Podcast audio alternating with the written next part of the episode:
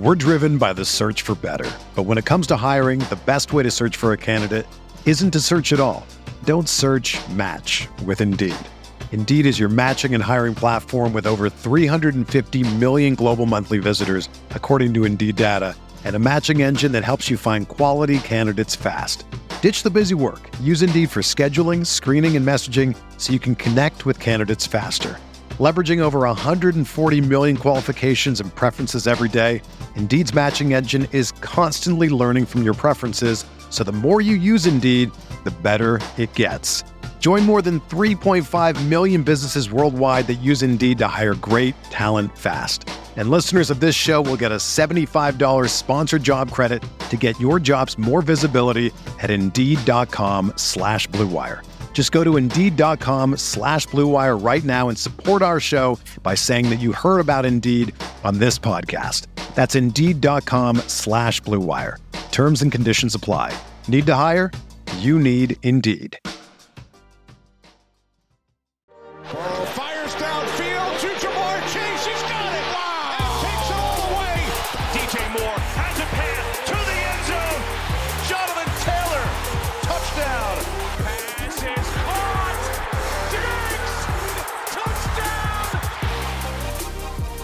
Time to get back into the underdog draft streets here on RotoViz Overtime. Myself and Shawn Siegele are going to be drafting today and the BBM4 as we try and take down Shawn. At this point in time, what is the prizes we're looking to get in January here? Three million, three million dollars Colm. And for anyone who hasn't checked it out yet, as you listen to the pod today, Bjorn Yang Burnett dropped a fantastic article about stacking and some of the mistakes people make, some of the ways in which it may not work, and how you might be torpedoing your team by trying to force specific elements in parts of the draft or specific players, specific quarterback types where it's really not helping you.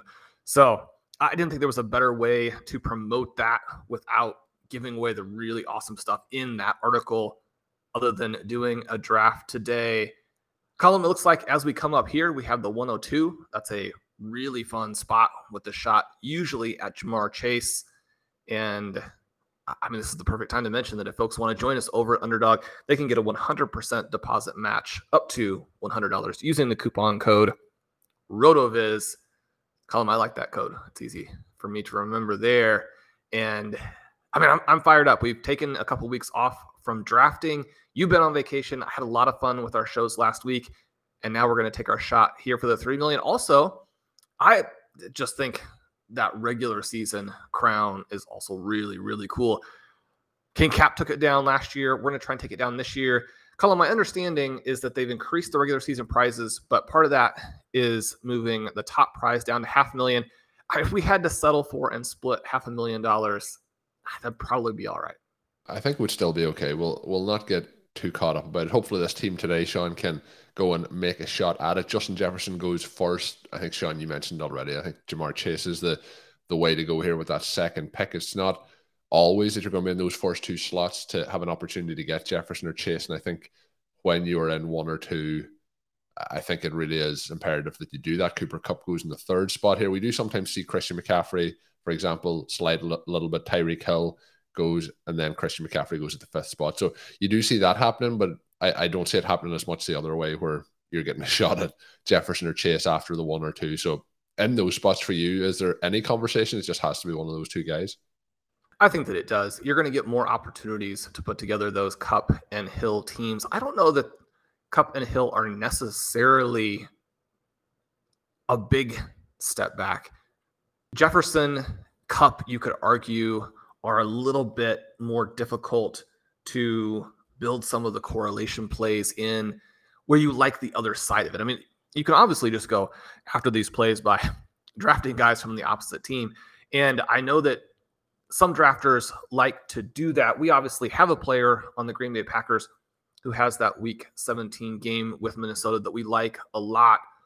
But as I'm looking right from the beginning of drafts, I'm trying to figure out ways where I can make a selection in the first couple of rounds that dovetails very nicely with other, not just players who are out there, but premium targets later in the draft, trying to set up as much week 17 and also week 16, which I think can be an undervalued play, but to do it almost exclusively through guys that we're trying to get heavy exposure to anyway. And so there are some other minor considerations like that, but I do think that Jefferson and Chase, with what they've done through the first several years, with the youth, with the upside, with the situation in those offenses, I mean, they're so clean. With Kupp, you have the potential elements with either his body or Matthew Stafford's with Tyreek Hill. Maybe you've got a little bit off the field concern, and certainly Tua's health. Christian McCaffrey also fits in there. You want to make sure you're getting some shares to him. I think that that top five and arguably top six with Travis Kelce is a pretty clear tier above everyone else. I've selected Bijan Robinson anywhere from the 107 to 15th overall. You're getting the 107 to that 15th pick as being another general tier.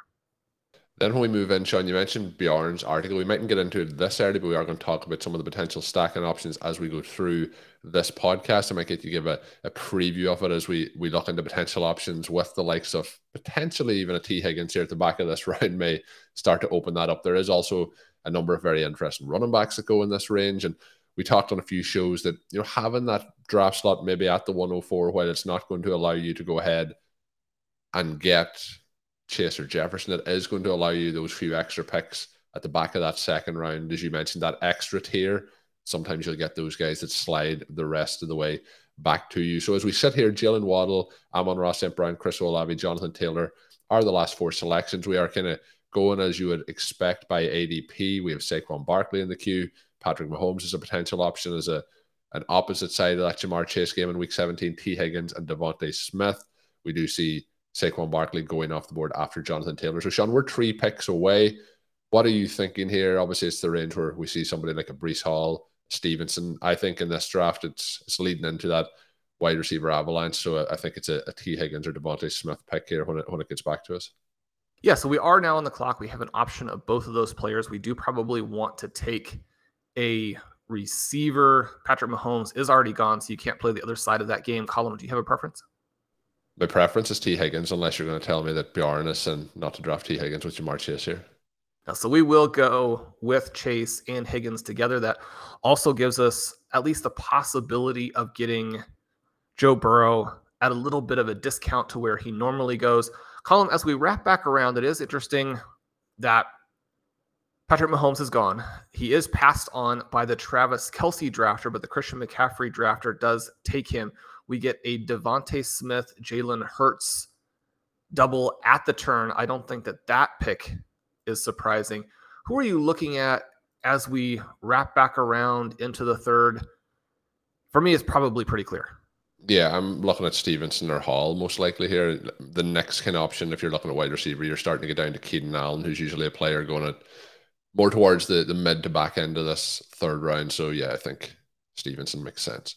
So we have taken Stevenson, Shawn. Uh, Shawn this is the advantage uh, for people who are listening in the audio format here. Shawn pulls up the draft board while we're on the clock, makes the, the conversation happen, adds Stevenson with a star to the queue, and says that we, you know, it's a pretty obvious decision. So that decision had been made. I would be interested to see if I had said that I wanted an additional option, but no, I do think that that's the play.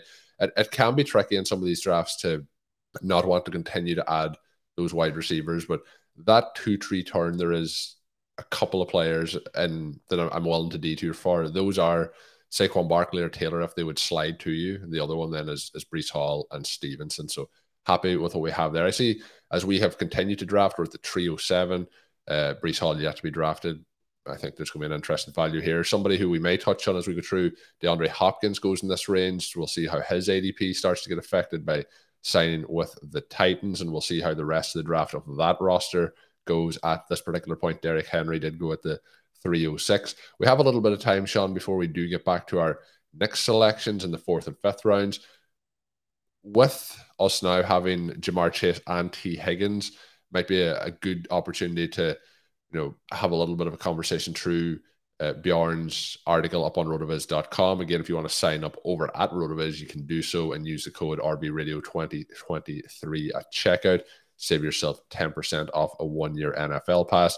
We are into a stacking conversation here already. We will look to see what might happen with Joe Burrow. We're in a situation in this draft where quarterbacks are going off the board, kind of as you would expect, but we have Mahomes, Hurts, Allen, and Lamar Jackson all gone at this particular point. So we're starting to get into an area where even though people may not be looking to stack with Joe Burrow, he may be in play just for a team looking to get one of those higher end quarterbacks. So what are your thoughts on, on what we should be doing here and maybe some of the downsides of trying to stack with those high end wide receivers, trying to, to fit it in with those elite elite uh, quarterback options?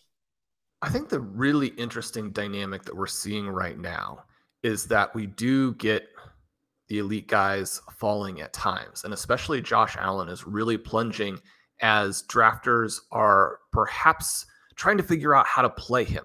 You don't get Patrick Mahomes coming back past Travis Kelce hardly ever. And you often have him being drafted by the Travis Kelce drafter in round two in order to make sure you get that because he doesn't often come back to that pick either. The other element there is that you get DeVonta Smith, and then the Jalen Hurts drafter is usually not going to pass him. And as a result of that, you have Hurts ADP kind of locked into this range that is in the late to early three.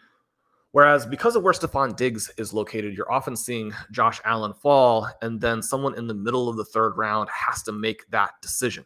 And one of the interesting things in Bjorn's article talks about the really late guys and how they work in in terms of stacking with the quarterback first and then trying to fill that out. One of the things that I wrote about at length in my articles on hyper fragile plus elite QB was this idea that we wanted to have a wide receiver, an elite QB, and then the three running backs in some mix in those first five rounds. Because to draft that elite quarterback, you really need to get the superstar with him the interesting dynamic with Allen is that you often have someone who just can't resist pulling the trigger, but then you have teams that have a lot of work to do and or just don't work very well as that dynamic then plays out throughout the course of the draft. So Colm, we'll get back to that question a little bit as we go through. We're one pick away now at the 411. Etienne, Walker, Hockenson, Godwin. Burrow does go one spot ahead of us there. So again, you have a team that can't resist making a move that doesn't make any sense for them. So where do you want to go here? I'm for Hockenson or Godwin here, and I also like Njigba. So I'm good if you want to go with Hockenson and, and see which wide receiver comes back. I'm good to. Are you happy to go with Hockenson? Yeah, yeah. Hockenson is certainly an option there. I think that the draft is giving us so much value at running back that I mean, Etienne at the 411, I don't know for me that the early tight ends are making a huge difference in this format compared to some other things that you can do. But we do know that in the playoffs, they can really jump out there and essentially take an entire group of teams through a round or then place them up high in the finals. And so Hockenson gives us a little bit of that trump card. We'll pass on Walker as well and get the other player that you mentioned there. So we now have Chase, Higgins, Godwin. So the point that I mentioned there is that we now have this team that has taken Joe Burrow early and taken him above what the real value is. These quarterbacks are overvalued unless you get them with their receivers. So when you take Joe Burrow, and, and vastly overvalued. Right. So when you take Joe Burrow, who is a non-rushing quarterback at 410, when you don't have the receiving weapons. So it's, it's just, a it's a Kupp Andrews, Josh Jacobs, Burrow team, and I believe they have taken a quarterback in, in round five as well. If you if you scroll down, so they've taken Herbert Justin there. Herbert. So you know, there's a lot of things, but they're obviously suboptimal moves, which in this case may hurt us because I think if Burrow's available, the first question to you would be, do we take Burrow? I think we we probably do. Um, and then so it's, it's I guess it's hurting his team, but it's also hurting our team. But it's very uh, suboptimal from what he's trying to do with his draft plan, I think. Right. And so the areas where you want to kind of block other drafters would be if you are the Travis Kelce drafter.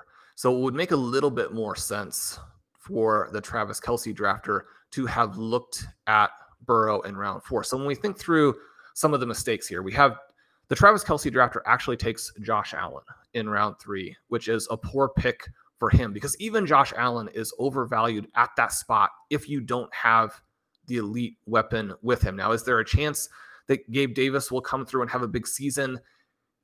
Yes. And is there a chance that you can get the team through without that and just simply have a Josh Allen and Gabe Davis in week 16 or week 17? There is. And yet, when you start this draft with Travis Kelce and Jonathan Taylor, you've got two fantastic picks, but you also don't have the wide receiver power, firepower that you need overall. And so selecting a QB right there is uh, sort of a dagger for you. Then you come back and in round four, you would have had the week 17 opposite QB that would have been a, an excellent pick in that build. And you go in a different direction and take a wide receiver who is probably overvalued. Now, Christian Watson, a lot of upside, but you are getting all of the risk of Jordan Love with Watson. Whereas if you attack other Green Bay Packers later, then you can mitigate that at least to an extent. So when we think about this, both of these drafters have made some mistakes. The times when you would block an opponent would be if you have the opposite side, you're close to them, you can keep them from getting their stack, but it also helps you. You're one of 12 teams, and your main course is not to try and knock down any other individual teams in your draft, is to try and create the best possible team you can for yourself. Certainly, the double elite QB early is going to be pretty devastating in most seasons when you're looking at the overall value of your squad. And the big problem with Joe Burrow is there's nobody that you're going to be able to then fill back in with him. And if you're going Joe Burrow and Irv Smith, again, I mean, is there a small chance that that could work? There is, but I mean, you're drawing to some very unlikely and suboptimal types of outcomes when you set your team up in that fashion. You are. And Shawn, one thing I'm very intrigued by, we're one pick away. I mentioned in Smith-Njigba at the last pick, he continues to be a potential available option for him. He does make it true I have him, uh, Treylon Burks is in this range and, and Pickens, so it'd be Pickens and Njigba for me, but I think JSN based on I, I would have willingly taken him in the last round. Um, so we do take him.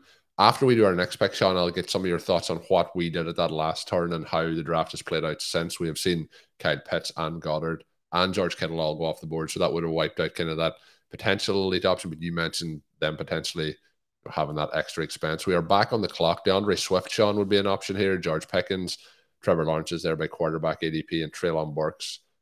Have you a preference here? Uh, if I was solo drafting here, for me, it would be Pickens or, or Swift.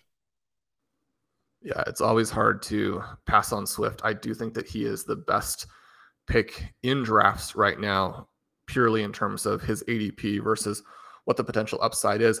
I like passing on Burks here to kind of see where he's going to go. One of the things that I think is kind of interesting, right, is that you have Burks, who was a fantastic prospect and is generating rave reviews this offseason. Now, he didn't play particularly well last year, but they had a lot of quarterback troubles and he wasn't healthy. One of the things that you do see is that early wide receiver selections who don't look good as rookies. The track record is actually terrible for them then bouncing back and actually going on to great careers. I think that Burks was in a unique enough situation that while we want to be skeptical, and even before the DeAndre Hopkins signing, the price on Burks, when you consider what he was as a prospect and how there was no other target competition, the price was extremely skeptical, right? You can say I mean, there was enthusiasm that pushed him at times, but even with that, I mean, there's a, a, ton of skepticism built in. When you look at the situation now, and you have Burks with DeAndre Hopkins to draw coverage, and so especially in the first half of the season, we're likely to see the defense try and take Hopkins away. They still don't have a lot of other peripheral targets, and so that passing game is likely to be those two guys. Burks is younger he is more physically dominant. He doesn't have all of these personality issues that DeAndre Hopkins has run into now at multiple stops where his coaches and at least in some cases seems like teammates don't like him, not necessarily a hard worker in it for himself. You know, you had this element here was is he going to take the money or is he going to go for a ring? And people are like, well, it's DeAndre Hopkins. I mean, he's going to take the money, right? Whatever money that he can get. Because, Shawn's putting DeAndre Hopkins down in flames here. Keep going, well, Shawn. I mean, his his the way that he approached the situation, number one with the Texans, but then number two with the Cardinals, was very poor. And the more that comes out of that, and these are teams that got rid of him, and so uh, you have to consider his point of view on it as well. But I don't know that this hurts Burks at all. And it'll be interesting to see where he finishes.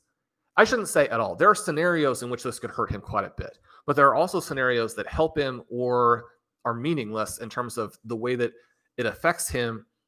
And with Hopkins, you have personality and age, someone who was almost certainly caught cheating.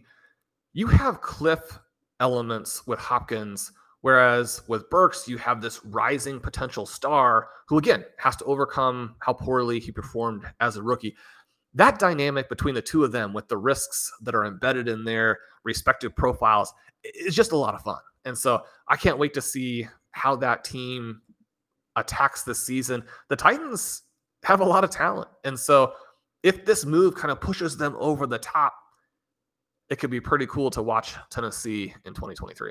Yeah, I think it could be very interesting to see what it does for the team. I think it's a very smart, although you named out a number of issues that kind of come along with Hopkins. I think it's a very smart move by the the Titans. If they feel maybe that they are closer to being in a, a window to get into the playoffs, have a chance at a, a championship, it's a smarter move from their side. So we'll see what happens now as we move forward. A couple of players, Shawn, I would have been interested, have gone off the, the board since we last picked. Um, Treylon Burks, who you were talking about there, did go just right at ADP, two picks after us. Uh, since that, and the last couple of picks we have seen in there was another one. Quentin Johnston has just gone off the board. James Cook was somebody who I would have been interested in. Um, Javonte Williams went off the board. So there's a lot of names. So we're back up on the clock. Brandin Cooks probably standing out, Shawn, from the wide receiver side of things. There is kind of a, a big tier of running backs after this point that we would be kind of looking at. How do you feel here? Evan Engram, an option at tight end as well. But I'm probably looking at Cooks and then seeing what options arrive back to us. How do you feel about that? Penny, the other option that would be there if you wanted to go with Penny, but I think Penny comes back as well. Well, one of the things that we can grab here is a little bit of an ADP value.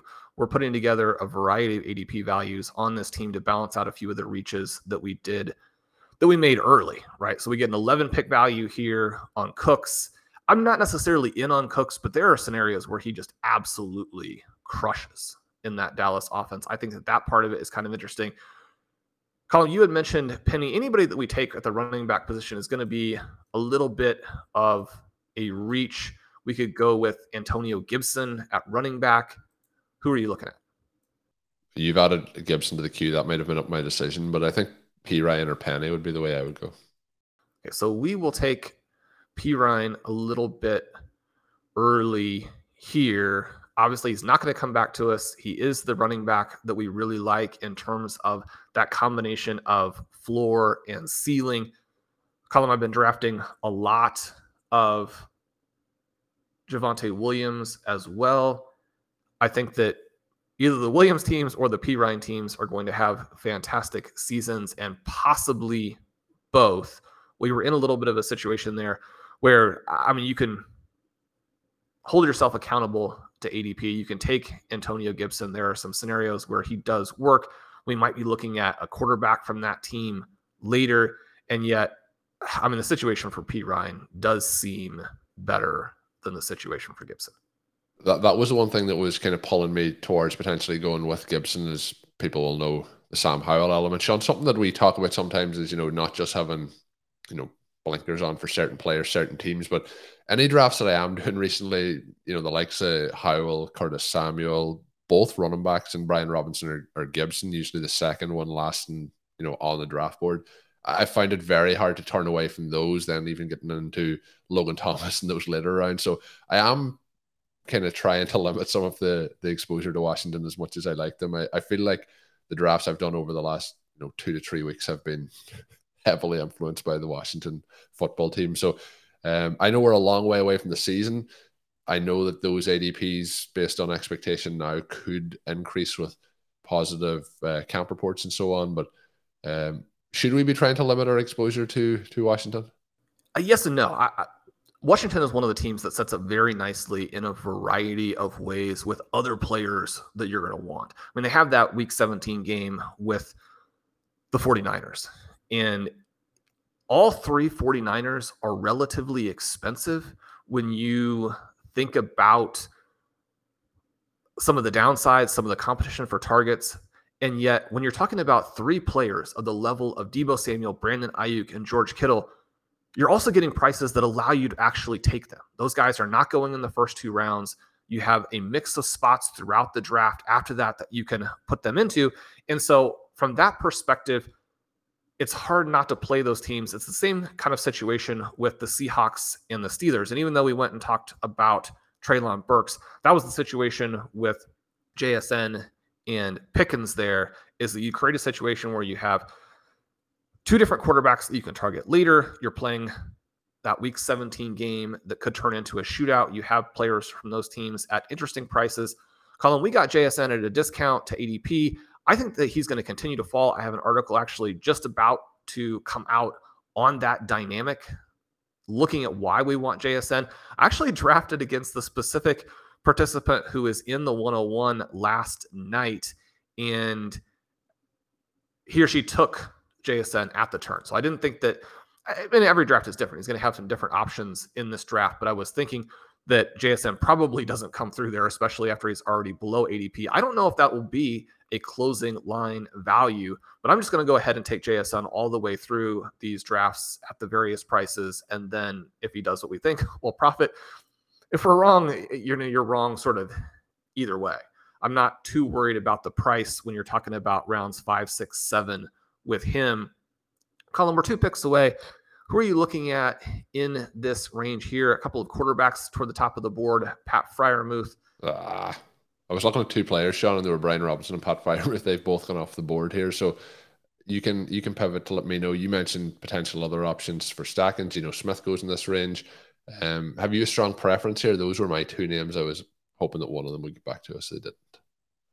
Yeah, I would have really liked to have taken Freiermuth right there.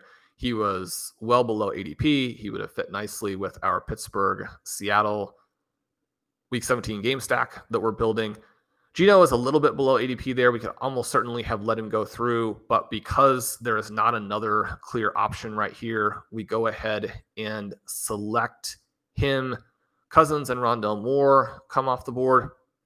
We're now 18 picks below ADP on Anthony Richardson. I think he starts to be interesting at that price. It's a little bit tricky here, Shawn. It's got to a, a, flat zone with those two players going. I wouldn't be against Meyers or Zay Jones if you want to take another wide receiver. Um, six seconds left. The pressure is on for Shawn to make the selection. He's going to auto draft Richardson. I think that's the case here. Is that what we did? Yeah, we did. Was that what you wanted? so I think that Zay was the other interesting possibility. We'll go ahead and put those two window QBs together.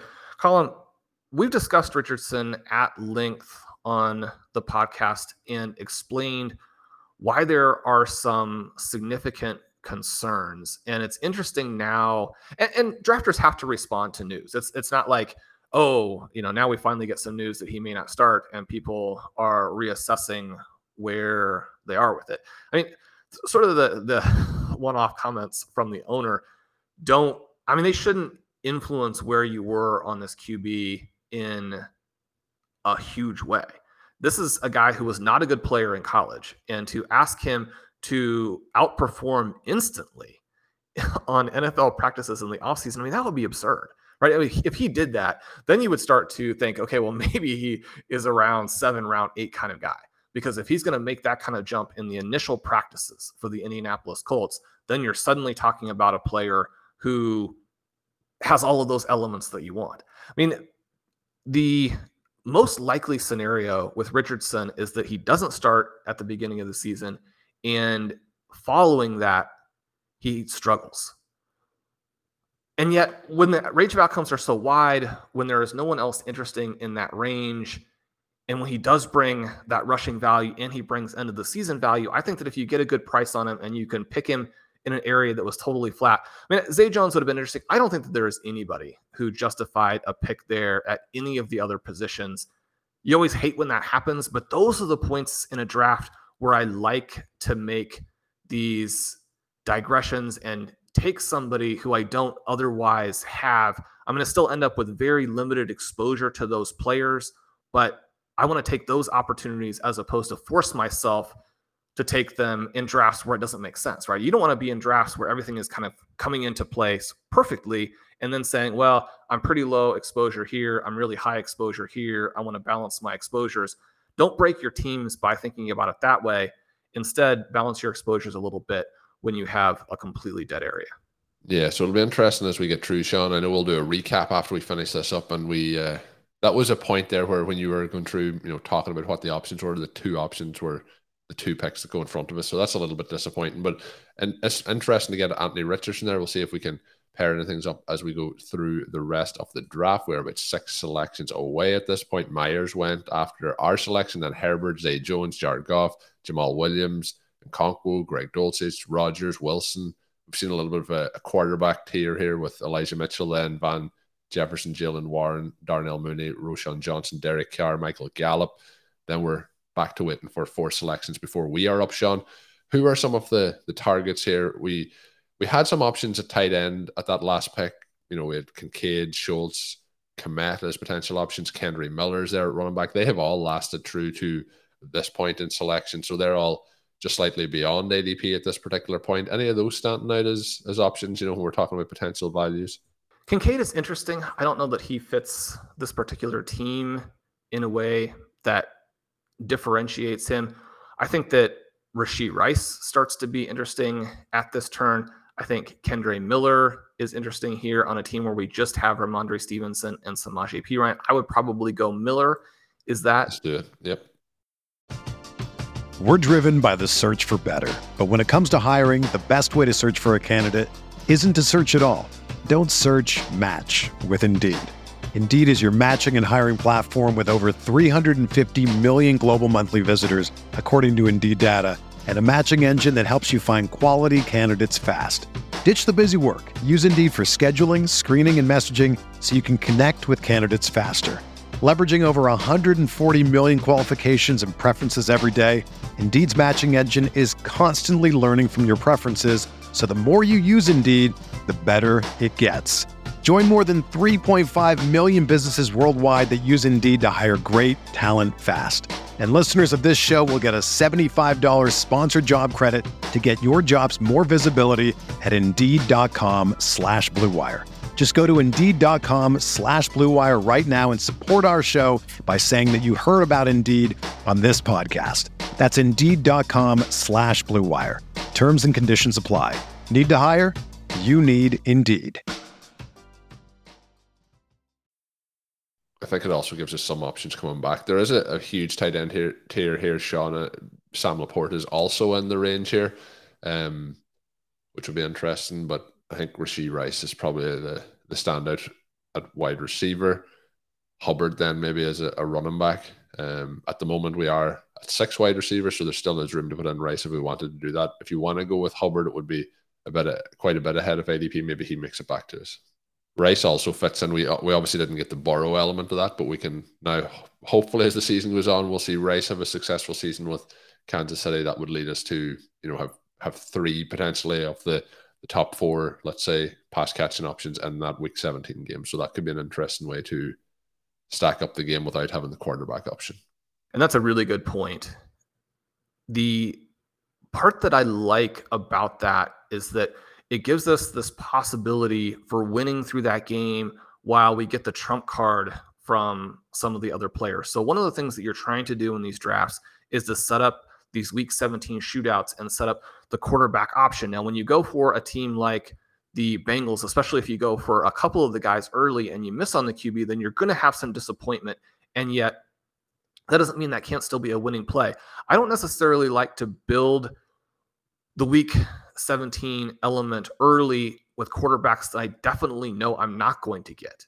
And yet, one of the things that we are always doing in that round well, really right from the beginning, but in that round three through eight range is to build a variety of potential scenarios so that you can't get locked out or that your chances of getting locked out are very, very low.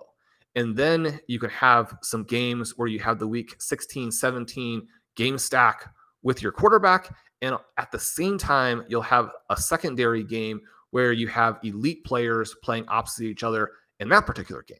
And so now you have multiple teams covered, you have multiple games covered, and you've done it in a way where you're not creating multiple large reaches and giving away a lot of ADP value in order to get your plan accomplished. One of the things that we often do here and talk about not getting locked out is that we usually take the Pickett portion of the quarterback play as opposed to Smith because it's so much less expensive and it allows you to take another impact player at the spot where Geno goes. But again, in this draft, we got Geno at a price that was fine and we didn't have another play there. And so that's when you would put the Geno portion of it in as opposed to forcing Geno. So even though there have been some flat areas of this draft where, I mean, you didn't have an exciting player to take, which is what we normally want to do, the draft still works out nicely and lets us accomplish some secondary objectives. Yeah, and as we are now ten picks away, it's probably early to discuss into the players because they're probably not going to be there when it gets to ours. But there's two players that I kind of had considered at that last pick, so I'm hoping that they might last back through to us. One of them was Laporta, the other one being Chuba Hubbard. Neither have gone off the board since our last pick. We've seen more quarterbacks go off the board. Kyler Murray, then we see Jordan Love, then we see uh, the option of Matthew Stafford. So we're seeing some of the quarterbacks. The other question, Shawn, I was going to have for you is when we took Anthony Richardson, Geno Smith obviously being the other option. Is this for you now moving into a three quarterback build with Richardson being in there, the uncertainty around the potential starting at the start of the season? Are you happy to take him as your second quarterback and, and really aim for the upside, you know, as the season progresses?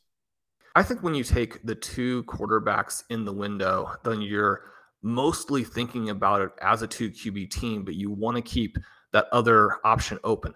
The problem with that is that we don't have a lot of other quarterback options that really fit nicely into this particular team. And because we've taken so many wide receivers early, and because we took a couple of quarterbacks earlier than we have in a lot of drafts, and so our running back room is very weak compared to our usual rosters. We're going to need to add a lot of volume at running back. And so this probably looks like a two QB and a two tight end team because we took Hockenson early. We could end up with a 2 7 7 2 build but again, I do think there's a, enough flexibility that if we want to go in a different direction, if we have the perfect player to go in a different direction later, we can definitely still do that. Yeah, and one of the options, if we had a, we did we did miss out um, on you know the the double stack sometimes that we like to do of the, the Steelers. Kenny Pickett's in this range, but we'll be passing on him here. So for me, it's uh, Laporta and Hubbard will be my two preferences. Other running backs in this range, know, we're into Raheem Mostert, Jeff Wilson, the Miami backs. Have you a preference here? I see we have Laporta in the queue. I think you know we can just uh, you know we have TJ Hockenson who's a week 13 bye that would allow us to have a two tight end build with a week nine bye then for for Laporta. How do you feel about that selection before we go running back in the next round? I know you mentioned it's a, a weakness for it at the moment. I think that this I think that Laporta is the pick here. We do get him a couple spots below ADP as opposed to I have a lot of exposure to him ahead of ADP. We make that pick. We're looking at the different running back options. Chuba probably doesn't come back. And so if we want him, we probably want to select him here. I mean, not a great value, although we're into the range where that matters a lot less. Mm-hmm. The two Miami backs are interesting, but they could still get hit by another back in addition to having Achane ahead of them. It's early for Ford, it's early for Brown. What do you think, Chuba? Yeah, Chuba is the one. Again, there's some players here, and it's nice when the draft falls like this, but he was somebody we discussed at the last pick, which would have been vastly ahead of ADP.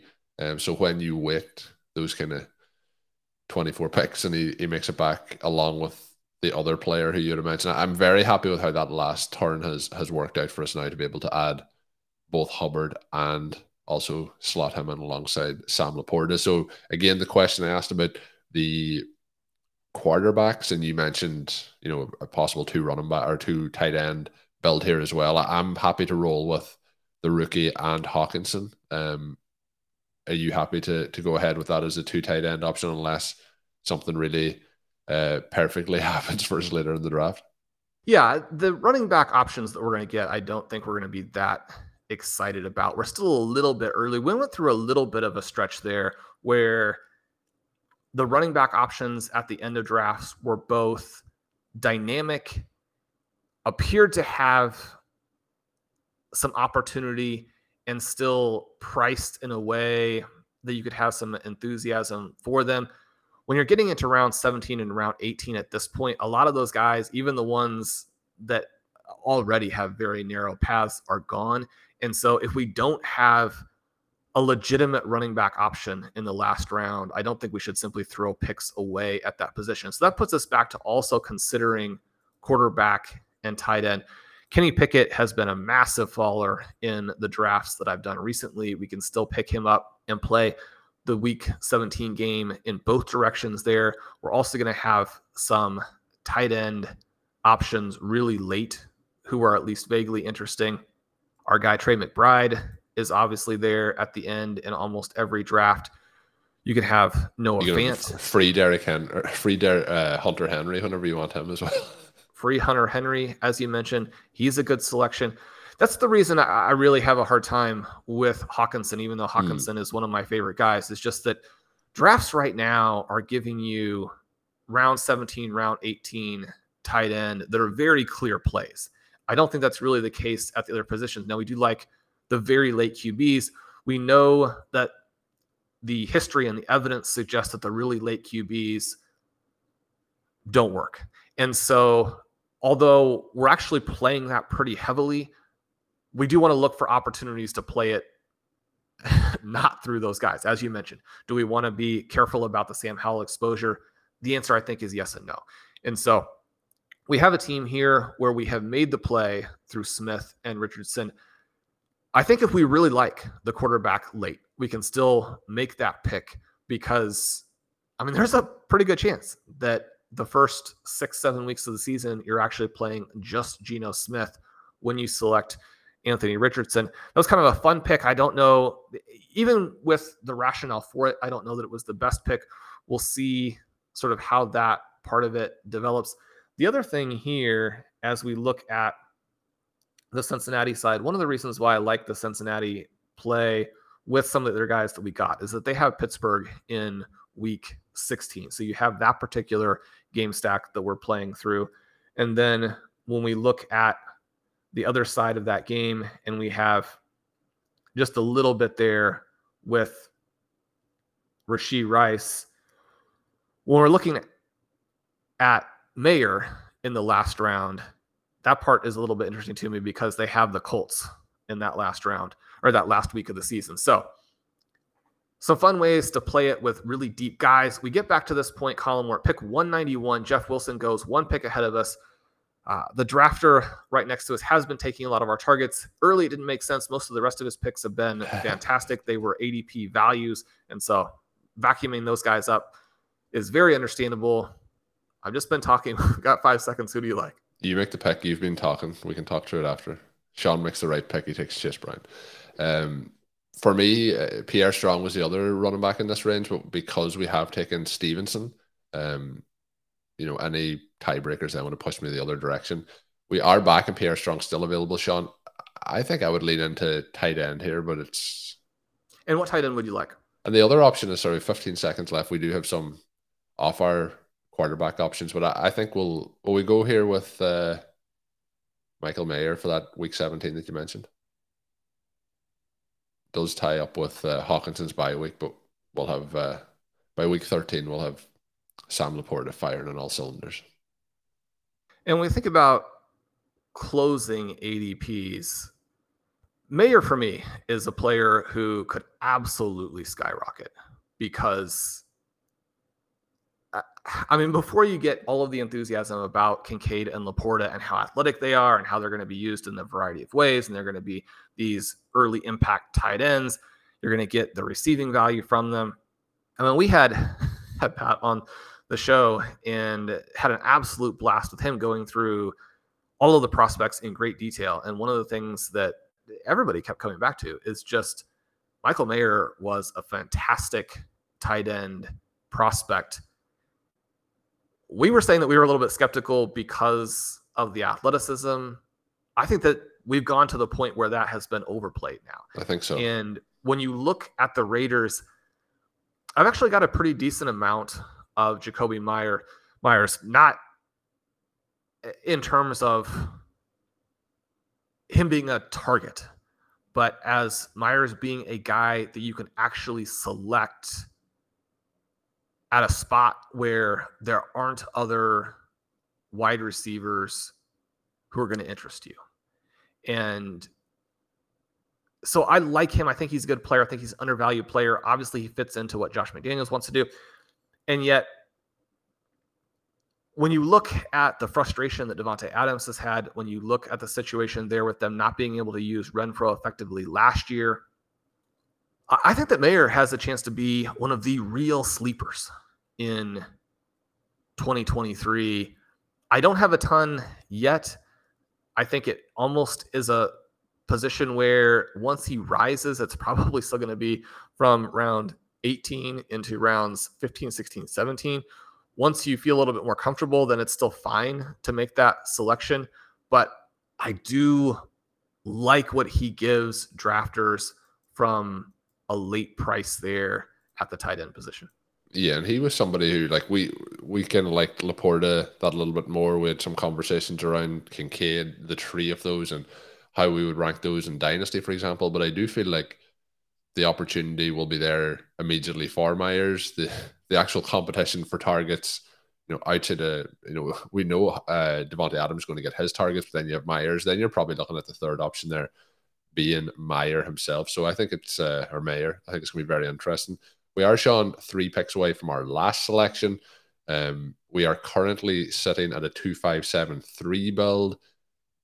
There is some running backs that could fit in here with, you know, Abanikanda, maybe even Zach Evans. Have you any of these guys that you're people are always interested who's Shawn looking to pick up here in the last round? Evans does go off the board.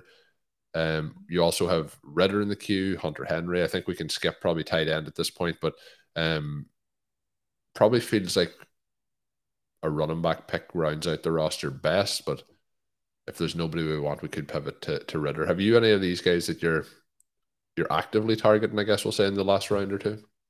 DeWayne McBride is really interesting. We just don't have a lot of clarity yet on the situation with him. He seems considerably more talented than the starter Alexander Mattison. You're going to be in that mix with not only the two of them, but Chandler as well.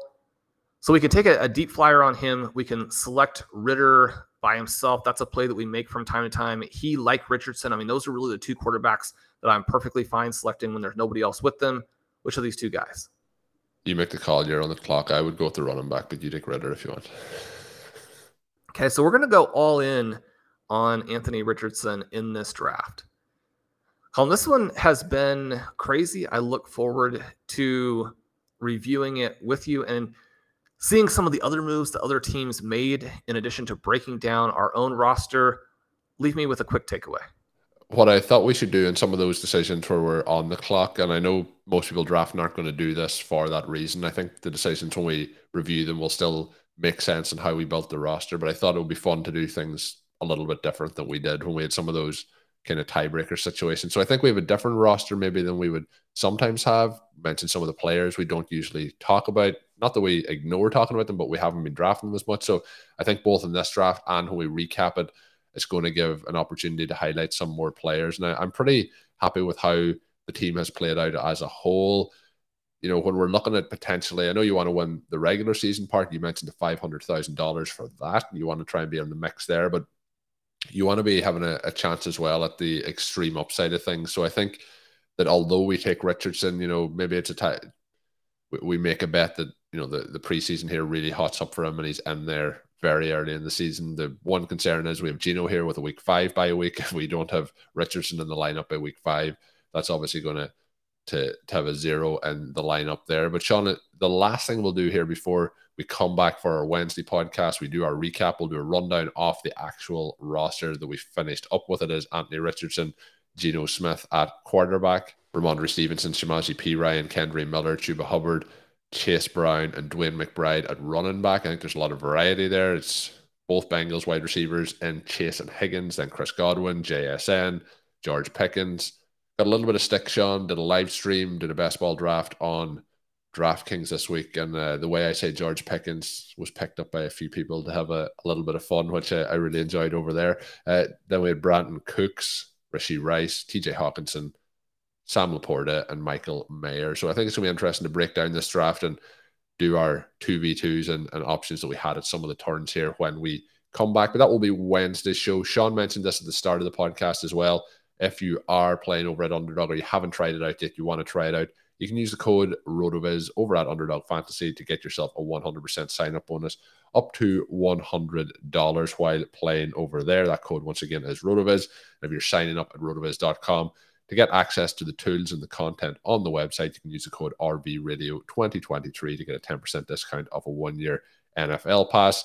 We will be back with the recap show on Wednesday. Make sure you are subscribed to the podcast feed. But until we are back, my name is Colm Kelly. You can follow me on Twitter at OvertimeIreland. My co host is Shawn Siegele. Check out Shawn's work up on rotoviz.com. And until next time, have a good one. Thank you for listening to Overtime on RotoViz Radio. Please rate and review the RotoViz Radio podcast on iTunes or your favorite podcast app. You can contact us via email at rotovizradio at gmail.com. Follow us on Twitter at RotoViz Radio. And remember, you can always support the pod by subscribing to RotoViz with a discount through the RotoViz Radio homepage, rotoviz.com forward slash podcast.